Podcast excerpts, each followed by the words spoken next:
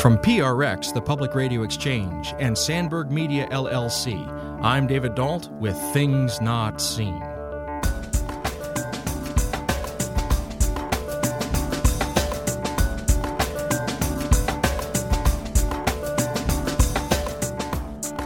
Maybe this is what's always countercultural, but I felt it more this year.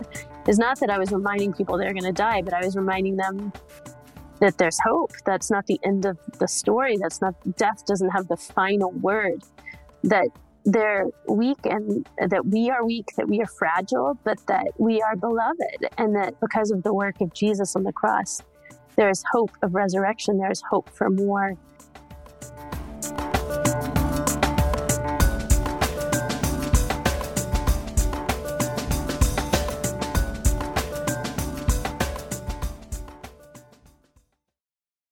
Things Not Seen is made possible in part through the generosity of our Patreon supporters.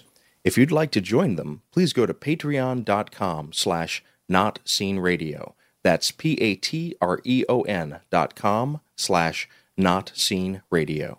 Thank you. Welcome to Things Not Seen. I'm David Dault. Our guest today is the Reverend Tish Harrison Warren.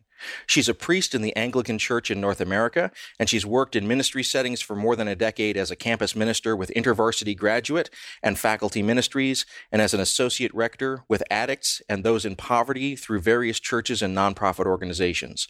Most recently, Reverend Harrison Warren has worked as a writer in residence at Church of the Ascension in Pittsburgh, Pennsylvania.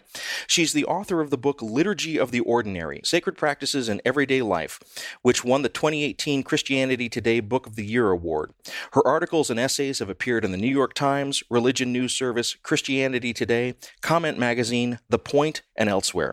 She's a founding member of the Pelican Project and a senior fellow with the Trinity Forum. She lives with her husband and three children in Pittsburgh, Pennsylvania. Today we're talking about her recent book, Prayer in the Night For Those Who Work or Watch or Weep. Reverend Tish Harrison Warren, welcome to Things Not Seen. Thank you. Thanks for having me. So, I want to begin our conversation at an interesting point in your book, Prayer in the Night. You're 40 years old, you are pregnant, and you are talking with your spiritual director. And your spiritual director says to you, I think that at this particular point, what I want to advise you to do is to start praying a prayer of indifference. And I want to start with that because I want my listeners to understand what a prayer of indifference means, what your spiritual director was asking you to do. But also, from there, once we've answered that, I want to move towards why your spiritual director was advising you to pray that prayer. But as a way of getting started, let's start with this notion of a prayer of indifference. What was your spiritual director asking you to do at that moment? Yeah. Well, I should say she was a spiritual director. She wasn't my spiritual director. So I, she w- was in my church and a spiritual director. And at that point was talking to me like she was my spiritual director, but I had a different spiritual director at the time. But she was a friend and I was having lunch with her. We were talking through my life.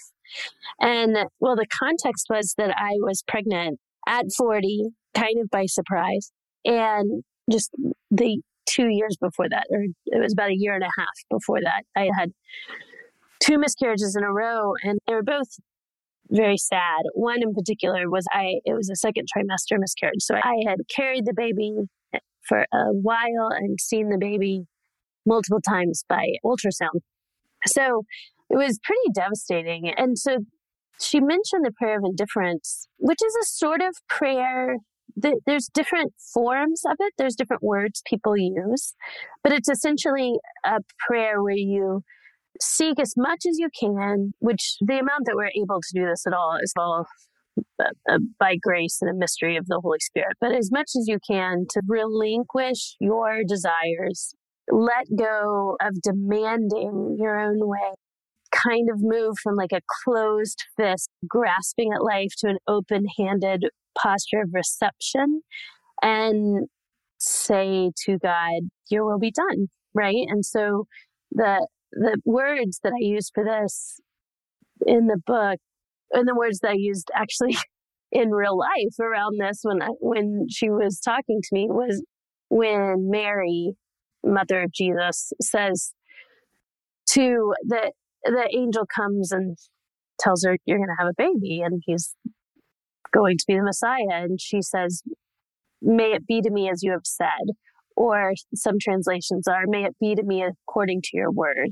It's this sort of, as Princess Bride would say, as you wish, right? This sort of relinquishment of one's own expectations of life to say, okay, whatever, like, um, I'll receive what you give.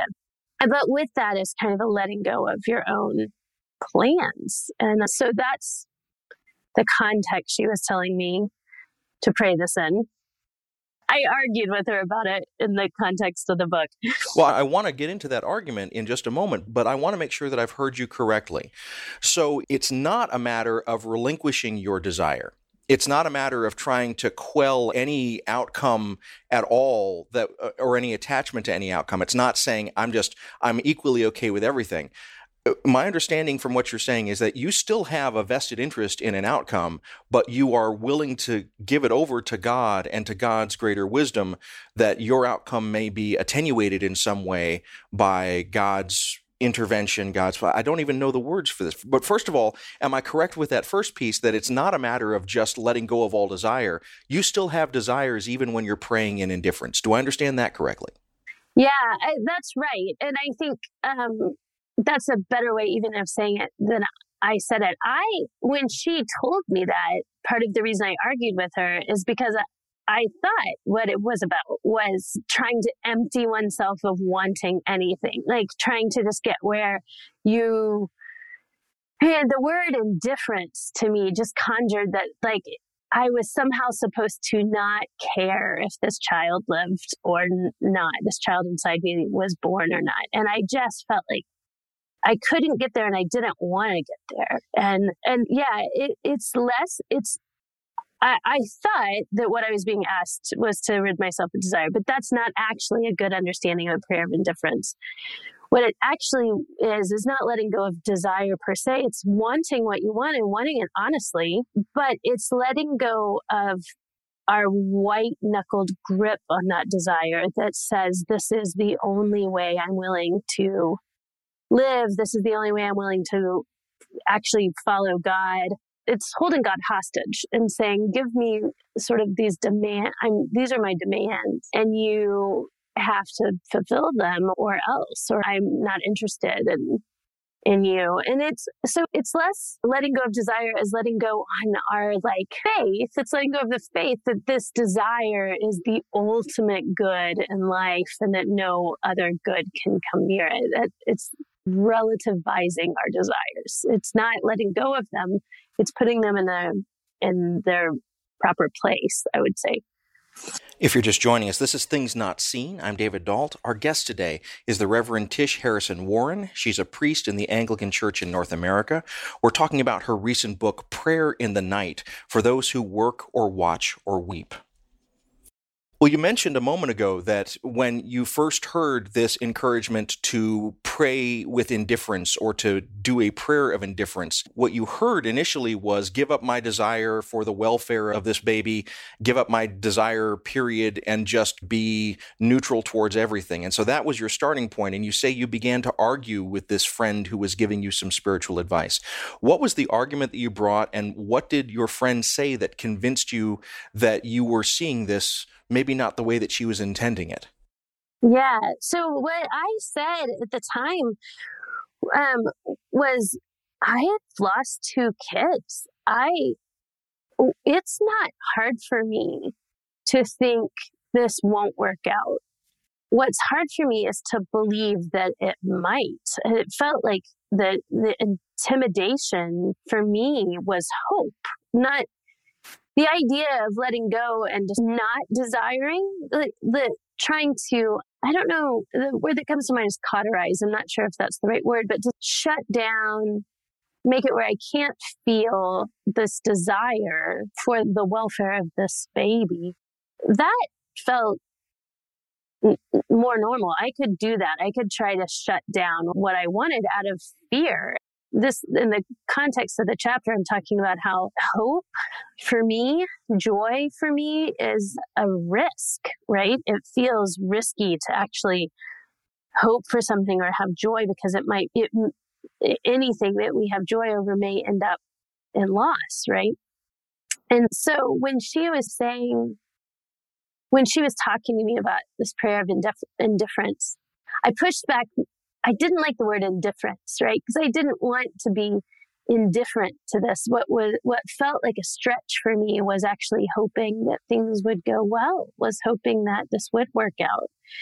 And that felt risky and that took a lot of faith. So I said, I don't think I want to empty myself of desire, kind of Eastern notions of like detaching ourselves, like having utter detachment from the world so that we want nothing or desire itself being problematic or the root of suffering. I just, I kind of, I do. I, I reject that idea. I think that it's good to want good things in life. It's right to want good things in life. And so I was pushing back against what I thought she was asking was empty yourself of all desire for this baby. And I just said, I'm not going to do that. And I don't think I ought to. And I think actually hoping is part of trust right now for me. But she clarified that she was saying, no, no, I'm not saying you, you shouldn't desire this child to be born or this child to be well. The prayer of indifference doesn't say that we don't actually want this. It's just saying that we want God more, that we are willing to desire God whatever happens and that we will continue to desire God whatever happens. It's this he gives and takes away, right? Yeah. I, anyway, I think she was calling me not out of desire, but actually into a deeper desire. And when that counter argument came, when your friend clarified what she was meaning by indifference, what changed for you in that moment? Did anything change? It seems as if that was a profound moment, and you certainly write about it as if some wisdom came to you. But I'd love for you to share with my listeners what was the wisdom that crystallized for you when she clarified that? Yeah, well, it did change in that very practically it changed in that I was willing to begin to pray this prayer. I was willing to say, May it be to me as you have said. I was willing to say, Your will be done in a way that that I wasn't before because I knew I couldn't get myself to a point where I didn't actually really want this and when I didn't actually really want my son to be okay. So it felt like I could, if the, those prayers required true kind of apathy to what happens in the world, like I just, I couldn't pray them. But if those prayers were me really wanting something before God, but saying, you are better. You are, I trust you in the midst of this. And I recognize that I'm limited, that even my desires are, I don't have the whole, it's a limitation of human knowledge. Like I don't have the whole scope of reality before me. And it essentially, it was relinquishing my desire to be God and to control the universe and saying, okay, this is what I want, but I trust you to be God. It's the, as Psalm says, it's the Lord that guards the city. And I um, am going to hold my desires, but I'm also going to say, Your will be done. And I'm going to, some of it is, and I bring this point up in the book a lot, but I think sometimes we can't, like, it, it's not conjuring up kind of an emotional state of trust in God for me, it was being willing to say these words, being which are words from scripture, may it be to me as you have said. So even in the kind of, I believe, help my unbelief of that, I was able to say, okay, Lord, may it be to me according to your word. May it be to me according to your will. And so for me, the shift was that I could say these words even as I really did want my son to be okay. And even as my trust in God was waxed and waned, and there were days that I trusted God way more than other times when I didn't. But I could still take up this prayer as a practice of, okay, I want to trust you, or I want to want to trust you. If you're just joining us, this is Things Not Seen. I'm David Dault. Our guest today is the Reverend Tish Harrison Warren. She's a priest in the Anglican Church in North America, and she's the author of Liturgy of the Ordinary Sacred Practices in Everyday Life. Today, we're talking about her recent book, Prayer in the Night for Those Who Work or Watch or Weep. We'll be back in a moment. Things Not Seen is brought to you in part by Liturgical Press Liturgical Press is a trusted publisher of resources on liturgy, scripture, theology, and spirituality. They've evolved to serve the changing needs of the Christian church, and they produce resources for pastoral leaders, teachers, engaged learners, and all leaders looking for quality books on faith and culture. Lit Press books are available at your favorite book retailer and online at litpress.org. That's litpress.org.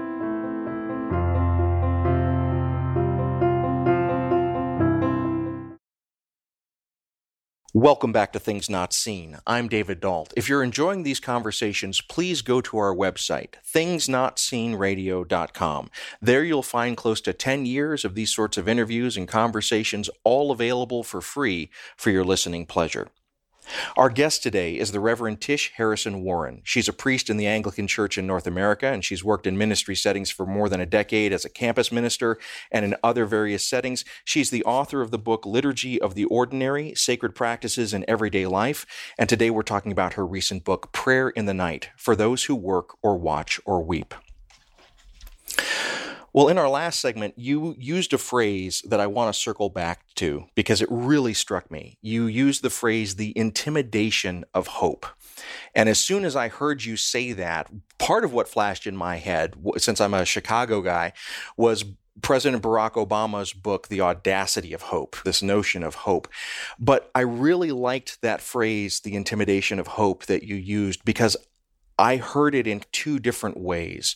One is that to hope in certain situations is intimidating right? It's scary to hope. And, and we've begun to talk about that, but we can get into that. But also, in the circumstances that you were describing in the first segment, the hope had been literally intimidated out of you. And one thing that struck me, both in what you said, but also in what you wrote in your book, Prayer in the Night, was you were fine to fear fear fear felt normal for you in this situation where you were pregnant at 40 you had you had miscarriages you had lost children and you were fine to fear. What was really weird and scary for you was to be told or to think about the possibility of enjoying this moment or hoping in this moment. And i i just want to dwell with you for a little bit in this phrase the intimidation of hope. Tell me more about how when listeners are feeling that same kind of intimidation how can they begin to dig in and what resources from the Christian tradition can they begin to draw upon to begin to address the intimidation of hope? Yeah, so everything you said is is absolutely accurate. That fear, I felt normal or expectation of things not working out felt normal, but holding up the expectation that things might was its own kind of scary and intimidating. It's funny because the story that we're talking about comes towards the very end of my book. It's the, I think it's the second to last chapter. It's a chapter called Shield the Joyous. And so I wrote about joy and I wrote about hope. And I'm going to use those in this interview a little bit interchangeably. I understand they're not the same thing, but they're obviously very related. And I think in many ways, hope is a desire for redemption, a desire for goodness, a desire for joy. But it's funny because that I had such a the the book deals with some really dark themes, right? That it talks about mortality, it talks about sickness, it talks about doubt, it talks about darkness, and so in in many ways, this chapter on joy it should is should be much lighter, right? It's it's about joy, but I had such a hard time writing it, and what I found in writing it is that theologian types, seminary professors and stuff, we just, we have a really hard time talking about joy. And I asked around and I just felt like I asked around because I was struggling to know what to say about joy. And the responses I got I just were, I found unsatisfying. And partly because when you talk about joy or hope with Christians, especially pastor theologian types, they're very quick to say, it's not circumstantial. Our joy can't be in circumstances. It, it's not having good ice cream or a pretty day or a healthy child. That can't be what joy is because joy is much deeper than that. It has to outlast all of that. And, and joy ultimately is in God alone. And so because people want joy to be in God alone, they when they talk about it, it just is like when everything is terrible and everything is awful, and then you still have this joy to the extent where it just makes joy sound like, oh, why would anyone want that? That sounds terrible.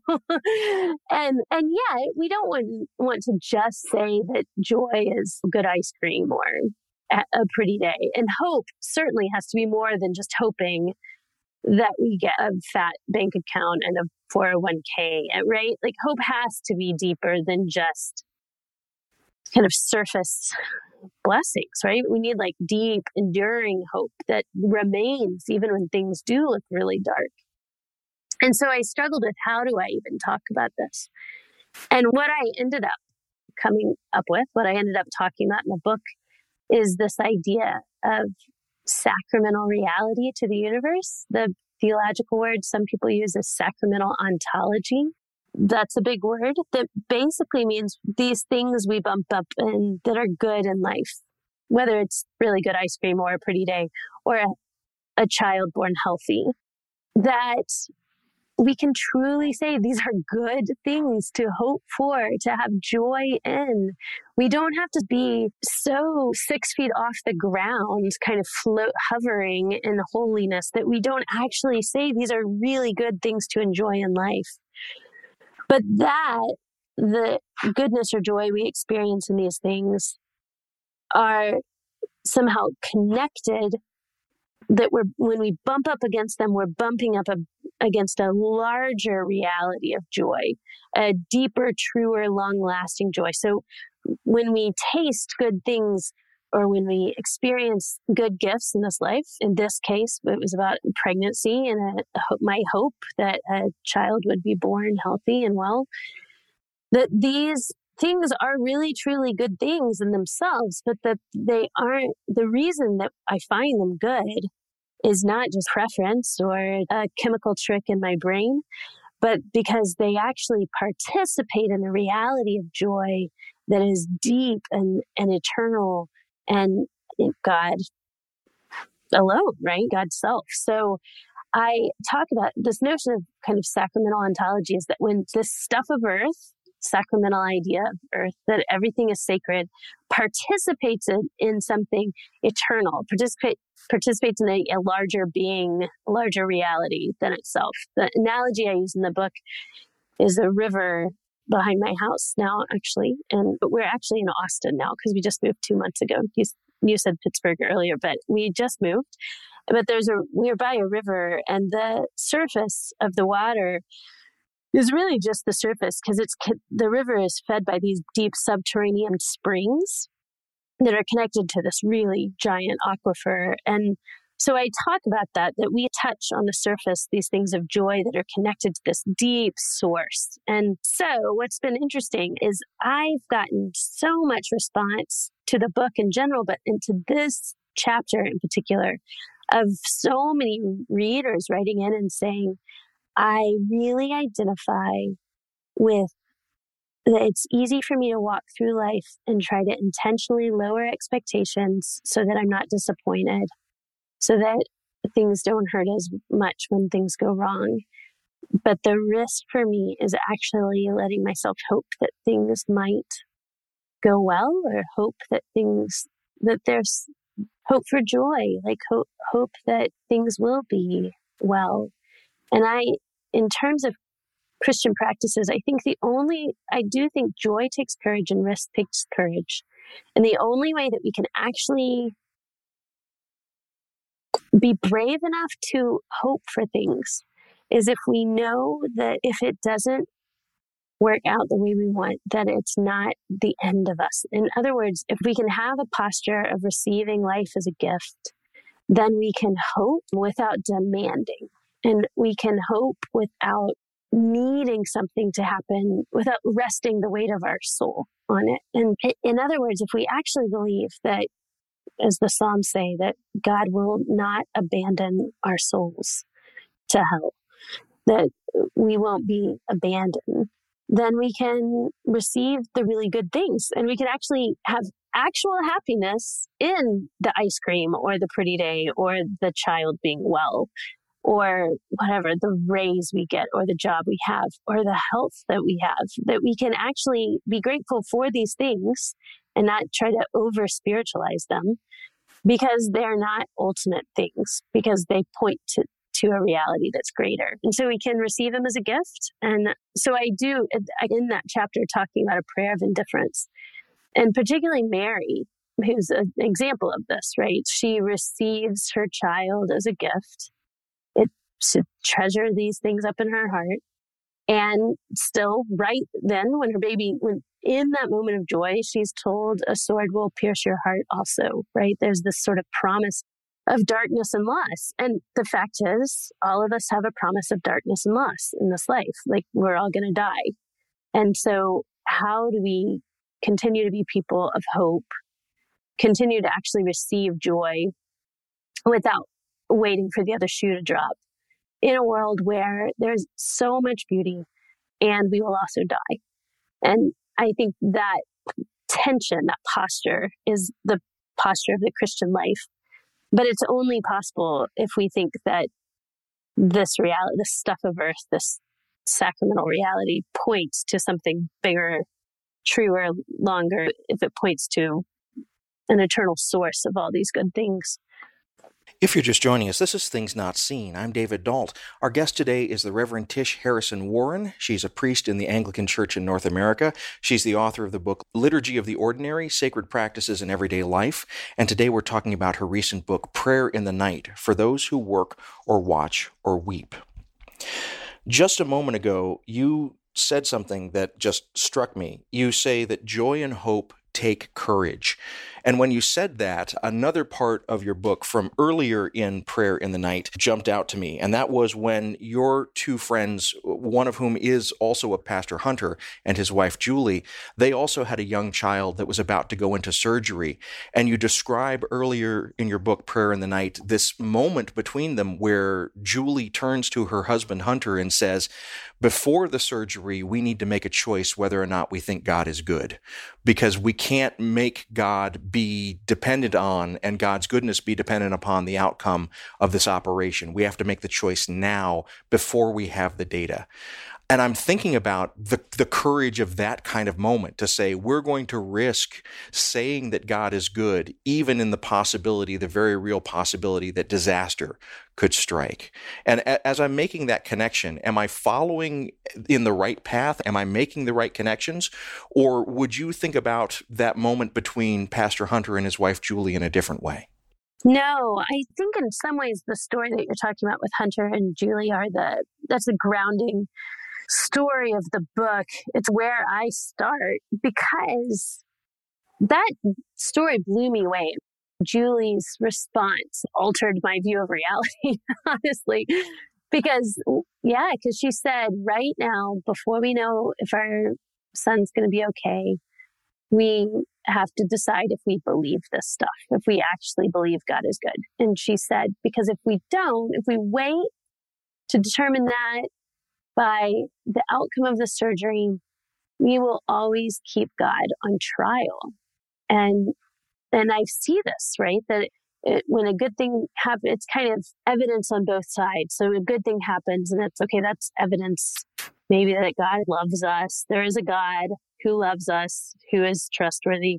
And then, but then horror happens, and that's evidence on the other side. And we could constantly play this kind of game of poker where you just sort of theist versus an atheist or it or even I honestly I think this happens in every single one of I, I'm a priest and this happens in my own heart all the time of okay well my my friend is healed and healthy and, and she recovered from cancer, but my other friend passed away. Or and it gets bigger, right? We we could say, okay, well, we have the beauty of sunrises and monarch migrations, but we also have tsunamis and mass death. And we have like beautiful acts of human goodness. We have everything from like really good Texas barbecue and good baseball to things like the Sistine Chapel, but we also have the Holocaust, right? We so it's, it just becomes this constant kind of comparing kind of all the good in the world and all the bad in the world, and it's just it's the evidence is frankly inconclusive. If that's like the if that's how we determine the goodness or not of God, there's there's just horror in the world, and there's so much beauty. So the idea of making God not kind of on trial, but just sort of ending the trial and making a judgment on do I believe this? Do I believe God is good? Was such a faithful act to me, but also true. It seemed absolutely right uh, that the other way is just there lies madness, I think. And what I talk about is, but what Julie was rooting her faith in there wasn't just a leap in the dark. Because if it's not the evidence of the world, if it's not whether or not her individual son survived that surgery or didn't, if that's not the evidence that proves God's goodness or not, then what is it? Is it just, do we just hope? Is it, is it wishful thinking? Is it like religious delusion?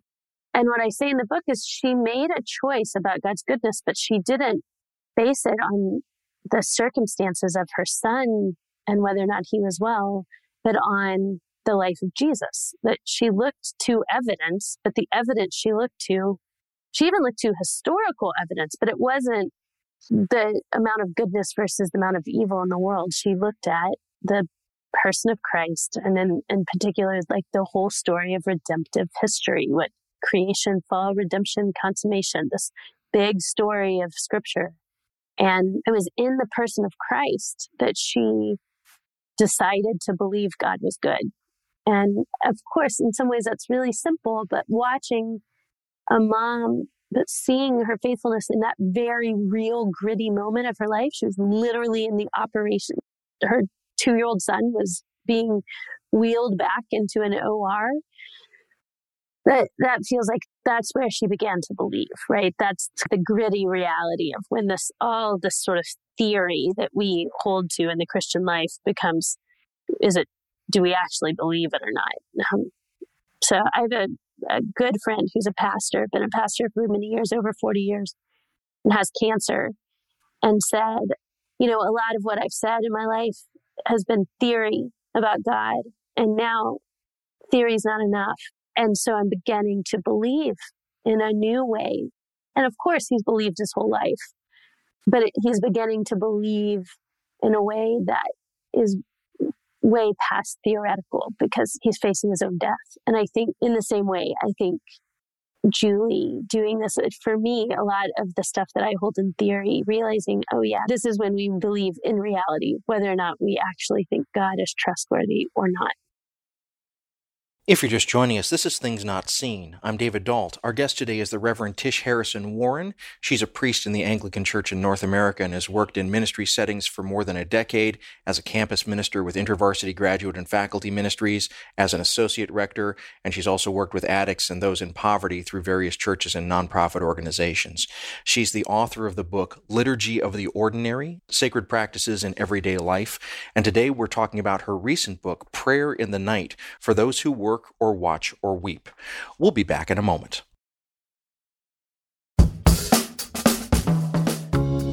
Each week here at Things Not Seen, we dive deep into the tough questions about culture and faith. Questions are a sign of growth, and it's way easier to hear the answers when others join in the asking. That's why I'm excited for our sponsor, beadisciple.com. It's the social hub for all your spiritual quandaries, one click away at beadisciple.com. Scroll through their affordable, ecumenical, accredited short term online courses, all taught by content experts. Here you'll be in the company of others where it's safe to discuss hard questions. If you have questions and are looking to grow, enroll in a course today and ask away at beadisciple.com.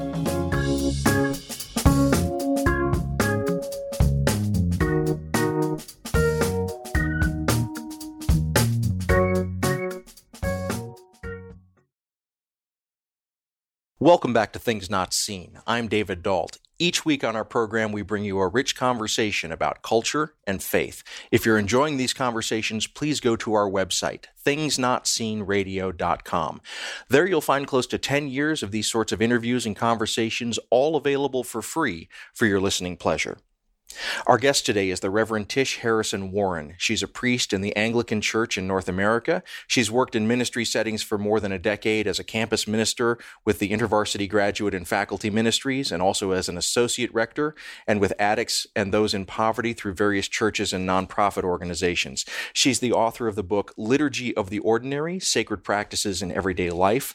And today we're talking about her recent book, Prayer in the Night for those who work or watch or weep. Well, we've been talking about grief and we've been talking about hope in the face of grief. And you weave this again and again in your book prayer in the night back into the rhythms of the church back into the practices of prayer and even the daily office of prayer in the anglican tradition but also in the catholic tradition and other traditions where people pause through the day and they bring prayer into their rhythms and their moments. But one thing that an, an image that just really struck me was both you and your husband are anglican priests and you both preside at services and there's this image of you both presiding at Ash Wednesday. And for those listeners who are unfamiliar, this is uh, in several Christian traditions a time when people are reminded that they are mortal, and ashes are literally placed on the forehead with the phrase, Remember that you are dust, and to dust you will return, or other phrases like that.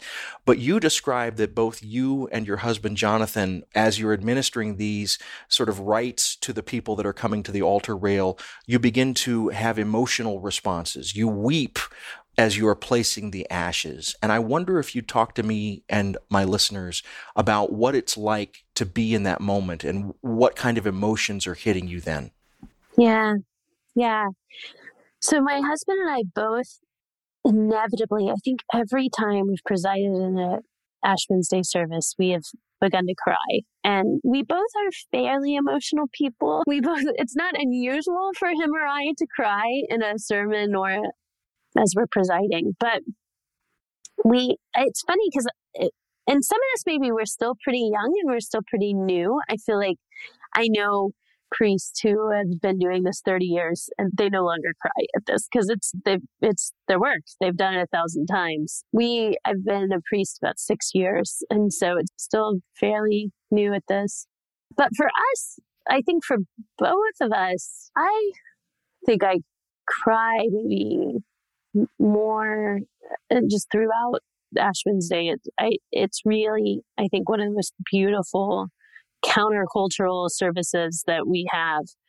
But in particular, what gets both of us is having to put ashes on children and babies. When these little kids kneel before us. Their faces are so bright, they're so beautiful and lovely. And the fact that we have to tell them, you're going to die, that we remind them that they are ash, that they are dust, and to dust that they will return. And then we put ashes on their head. We literally darken these beautiful, bright faces and with a proclamation of death. We don't end there. This is important. We end the service with proclamation of light, we end the service with the Eucharist. So we proclaim ultimately resurrection, which is the hope, right, of the world. So we don't end there, but we do pass through that. And it's deeply emotional. It's emotional for me as, a, well, just of course, a human being that knows that we don't know what tomorrow holds. So even though this child is four, five, six, just little, of course, we hope they have a long life, but we don't know and they are made of dust. And so remembering that these little ones are so vulnerable, these little ones might face death or things just as dark as death is really emotional to me. And then it's my job to tell them that. But also, as a parent, this gets me every time because inevitably someone will bring a baby who's less than a few months old, teeny tiny baby, and you mark them for death, and the parents begin to cry. And my husband, in particular, when he has to mark our own children, which we do because they're in the service. And so he's marked our kids and reminded them that they're dust and he just loses it. Or good friends of our kids. Anyone, if we've had kids over for a play date and where we've gone to the swimming pool with them and then and with, so he's just in total dad mode just a parent not he's not acting you know. We, of course we're always priest but our kids relate to us like parents right? They're, we're not there. They, they don't say father jonathan can you take my confession? That's not our relationship with our kids. And with their friends we're used to just hanging out with them. And so then in the sacred moment of looking at these faces that we know so well and reminding them as we remind ourselves that we are dust and to dust we shall return. Man it's just deeply emotional and it's in some ways it's very bad news. And no one goes into ministry i say this in the book to proclaim bad news. We are there to proclaim hope. But before we get to the good news of the gospel we talk about the bad news of death but i don't just mean the cessation of life the power of darkness, the power of evil in the world. And uh, as both a human being and as a mother, having to remind the innocent of that is just it's really devastating every year. There's another image from your book, Prayer in the Night, that is related to this powerful emotion that comes up around Ash Wednesday. You describe your own experience of kneeling at the altar rail and receiving ashes yourself, and there's a mother and her daughter next to you, and the daughter receives the ashes and turns to her mother and asks, do my ashes look all right? And that really struck me. And I'd love to, in, in light of what you just said, reflect on, on that moment of this desire to take this real mortal truth and to pretty it up in some way or to treat it almost like a fashion sense. And I don't want to overstate what the daughter was asking because it's very profound what you do within the book, but I'd love for you to reflect on it with me and my listeners. Yeah, I love this. I carried this story because this probably happened my second or third, I mean, very early before I was a priest, when I was new to this whole Anglican thing, because I didn't, I didn't grow up Anglican. And so I loved the story and I've always wanted to use it in something and I'm glad I saved it because it worked really well in the book. But I think about it all the time because I identify with this girl. She was probably 10 or 11, just somewhere 10 to 12. The, the time where you have this emerging conscious of wanting to be cool and look cool. And there's literally no way you can look cool on Ash Wednesday. You have giant smudge on your head. But so I'm kneeling in this really intense moment, right? Where people are, as I just said, people are getting marked and children are getting marked. And then just, I hear this little voice turn to her mom and say, Does my ash look okay? Which I started, so I start laughing. I'm kneeling and now I'm laughing with ash on my head because it just thought it was such a funny question. There's no way that this could look okay. There's not even a really good answer to that question. What's her mom going to say? You have ashes on your head. how does that look good? But I talk about it in it about how we sort of we all carry around this reality of death, re- mortality, but also, as I said, the power of death, the power of sin and evil. And yet we all want to look cool. We want to look together. Like we've got this. We've got this under control. We we're we're managing, right? And so I use it in the book to talk about how our ashes don't look okay. I mean that metaphorically, also literally. But this mortality and sin we bear, it's, if we're really honest, the biggest places of vulnerability in our life are not pretty and they're not cool. There's redemption and there's, of course, beauty in all of that, but they're, but the most vulnerable places in our life, we don't look okay. And yet we so desperately I'll just speak for myself. I so desperately want to control things so that I do look good or so that I do look okay. And so that my vulnerability is this kind of acceptable, sexy, curated vulnerability that makes me relatable but not obnoxious, right? But I think the truest parts of ourselves are kind of obnoxious. I mean, they, we don't look good. We don't look okay. Or maybe if it's not the truest, it's a very true part of ourselves. And there's freedom in that because we're all there. There's a great freedom in going, you know what? I have ashes on my head and it looks ridiculous. But so I identify. I, I was not mocking that girl. I was laughing because I just so deeply identify with her. I just get it. I get that question on a really visceral level. If you're just joining us, this is Things Not Seen. I'm David Dault. We're speaking today with the Reverend Tish Harrison Warren. She's a priest in the Anglican Church in North America. She's the author of the book Liturgy of the Ordinary Sacred Practices in Everyday Life. And today we're talking about her recent book, Prayer in the Night for Those Who Work or Watch or Weep. I'm really struck by this phrase that you just used. You said that you were there at the altar rail laughing with ashes on your head. And when I think about what we've been talking about in our conversation about this risky choice of hope in the face of evidence to the contrary, this attachment to joy that isn't just accidental and isn't just based in what flavor of ice cream we get or whether or not we get a raise at our job. It, it, strikes me that this kind of vision of laughing with ashes on your head is exactly what the entirety of your book, Prayer in the Night, is trying to get readers to do. You're trying to ground them in practices that are ancient as the church is ancient and that have been used in the midst of extremity. Like you, you talk about the fact that there are complaints from certain Christians that, that the Anglican Church, the Catholic Church, that they use rote prayers, they use pre written prayers, and they're not praying from the heart. But your whole point is sometimes the church prays for us even when we are too tired or too exhausted or too hurt to pray. And That's I, exactly right. I really yep. love this because you're teaching us how to laugh with ashes on our head. Am I getting this right or am I would you say it in a different way? Well, so I didn't consider that image until you just said it now, but I like I like that image a lot. And there's different it's not just sort of defiant, although I think there is a sense of defiant joy in the face of darkness. It's not only that, though. It's not only defiance in the face of darkness. So it's certainly not denial of the darkness because the ashes are on your head, right? And because Christians can do this, right? They can, that we even use theology at times to, to say, oh, it's not that bad, or Jesus is going to make it okay. So don't really mourn. Don't really feel this. But I'm saying in the book, like, and I, and I don't like actually when people say, because I talk in the book about how do you trust God when you can't trust God to keep bad things from happening. And people try to theologically worm out of that, wiggle out of that conundrum by saying, well, it's not real, you know, if we could know everything God knew, it's not really bad. But I think that's not true. I think we need to be able to say, no, it's really bad. It's like the things, the, the evil that happens in the world truly is wrong. It's not the way things are supposed to be.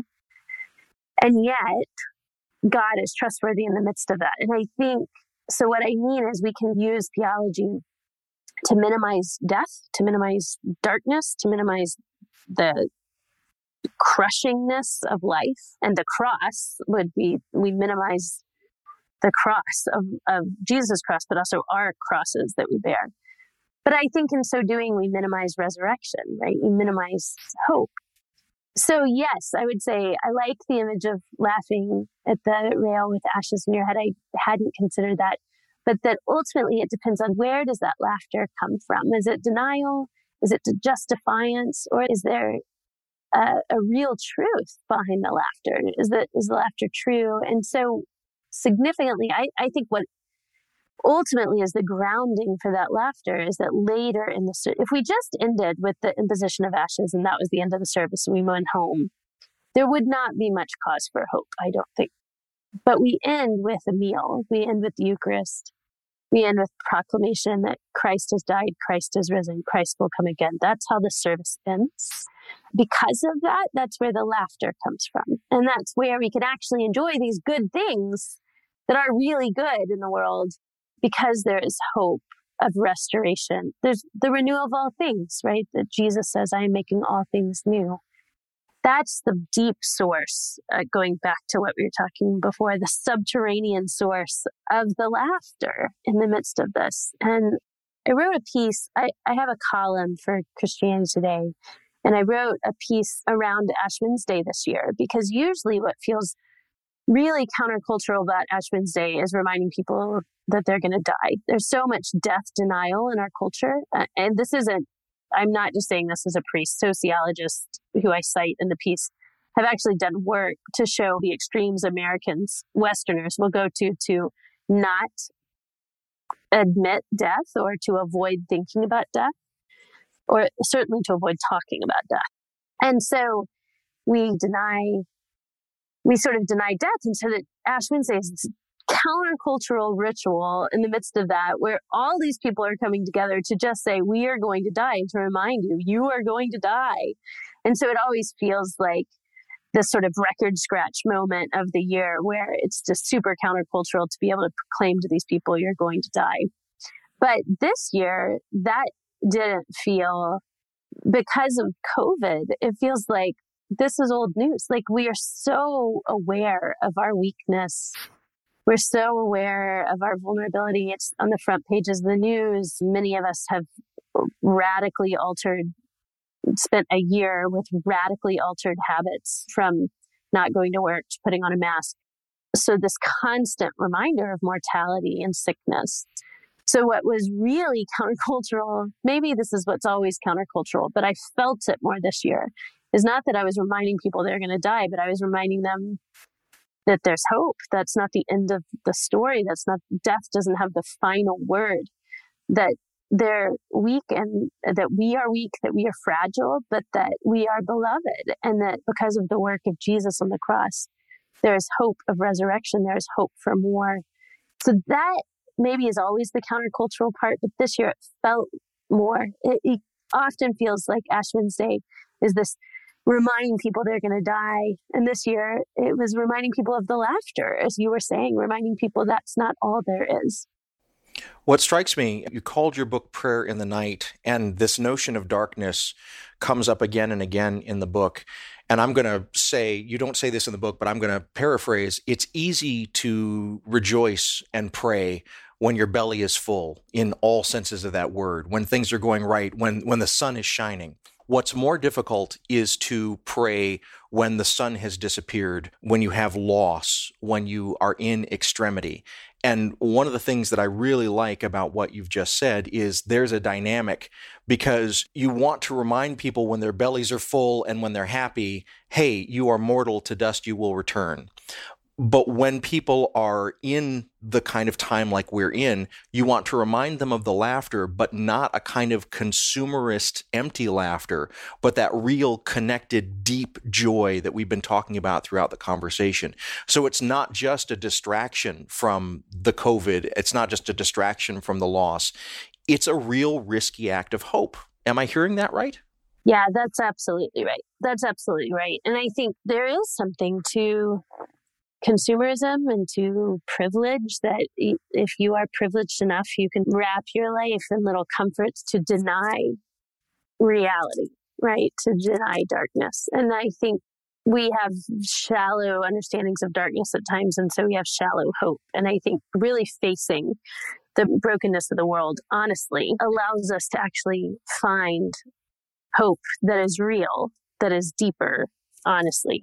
I was listening recently to it was it was a podcast actually between Russell Moore and and Tim Keller, and Tim Keller has cancer, and uh, was talking about these sort of deep, like this deep hope, this deep wisdom that he's received of, as he's walking through this really very serious, almost always fatal diagnosis. And um, Moore asked him, "So how do you how do you learn, you know, how do we get this, those of us who aren't dying of cancer, how do we get this depth of faith you had? And Keller, I thought really insightfully, and I also thought it was funny, you said, well, you can't. this only comes to those of us who are dying of cancer. I mean, in other words, there are things that you can only learn when the kind of comforts and privileges of life have been stripped away and so we see this. I mean, we see that I, we see a depth of faith in the Black church and engagement of the world that we don't see in white evangelicalism because there's a suffering that they've endured.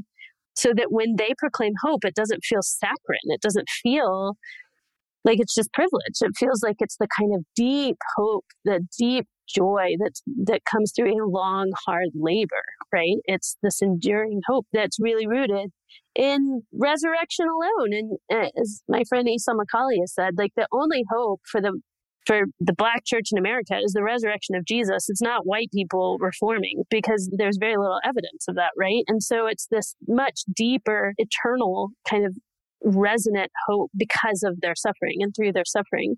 So I do think there's wisdom that's only there when other kinds of shallower consumerist privileges dwindle or that you just don't have them. Well, Reverend Tish Harrison Warren, I got to say, this book, Prayer in the Night, it knocked my socks off. I didn't know that I needed this book right now, but it really spoke to me. It, it really changed the way that I think about some of my own daily rhythms of prayer. And I think you've convinced me to explore once again some aspects of the daily office that I've neglected. I also want to share it with my students. I hope that my listeners pick up this book it will speak to you. It will touch you. It is so honest. It is so raw and real. I know it comes from a place of travail for you. You suffered in the writing of this book in some literal ways. Nevertheless, I'm so grateful that you took the time to take those experiences and to write them down and to reflect on them as deeply as you have. I'm especially grateful that you took the time today to talk about it with me and my listeners. Thank you. I really appreciate it. We've been speaking today with the Reverend Tish Harrison Warren. She's a priest in the Anglican Church in North America and has worked in ministry settings for more than a decade. She's the author of the book Liturgy of the Ordinary Sacred Practices in Everyday Life. We've been talking about her recent book, Prayer in the Night for Those Who Work or Watch or Weep.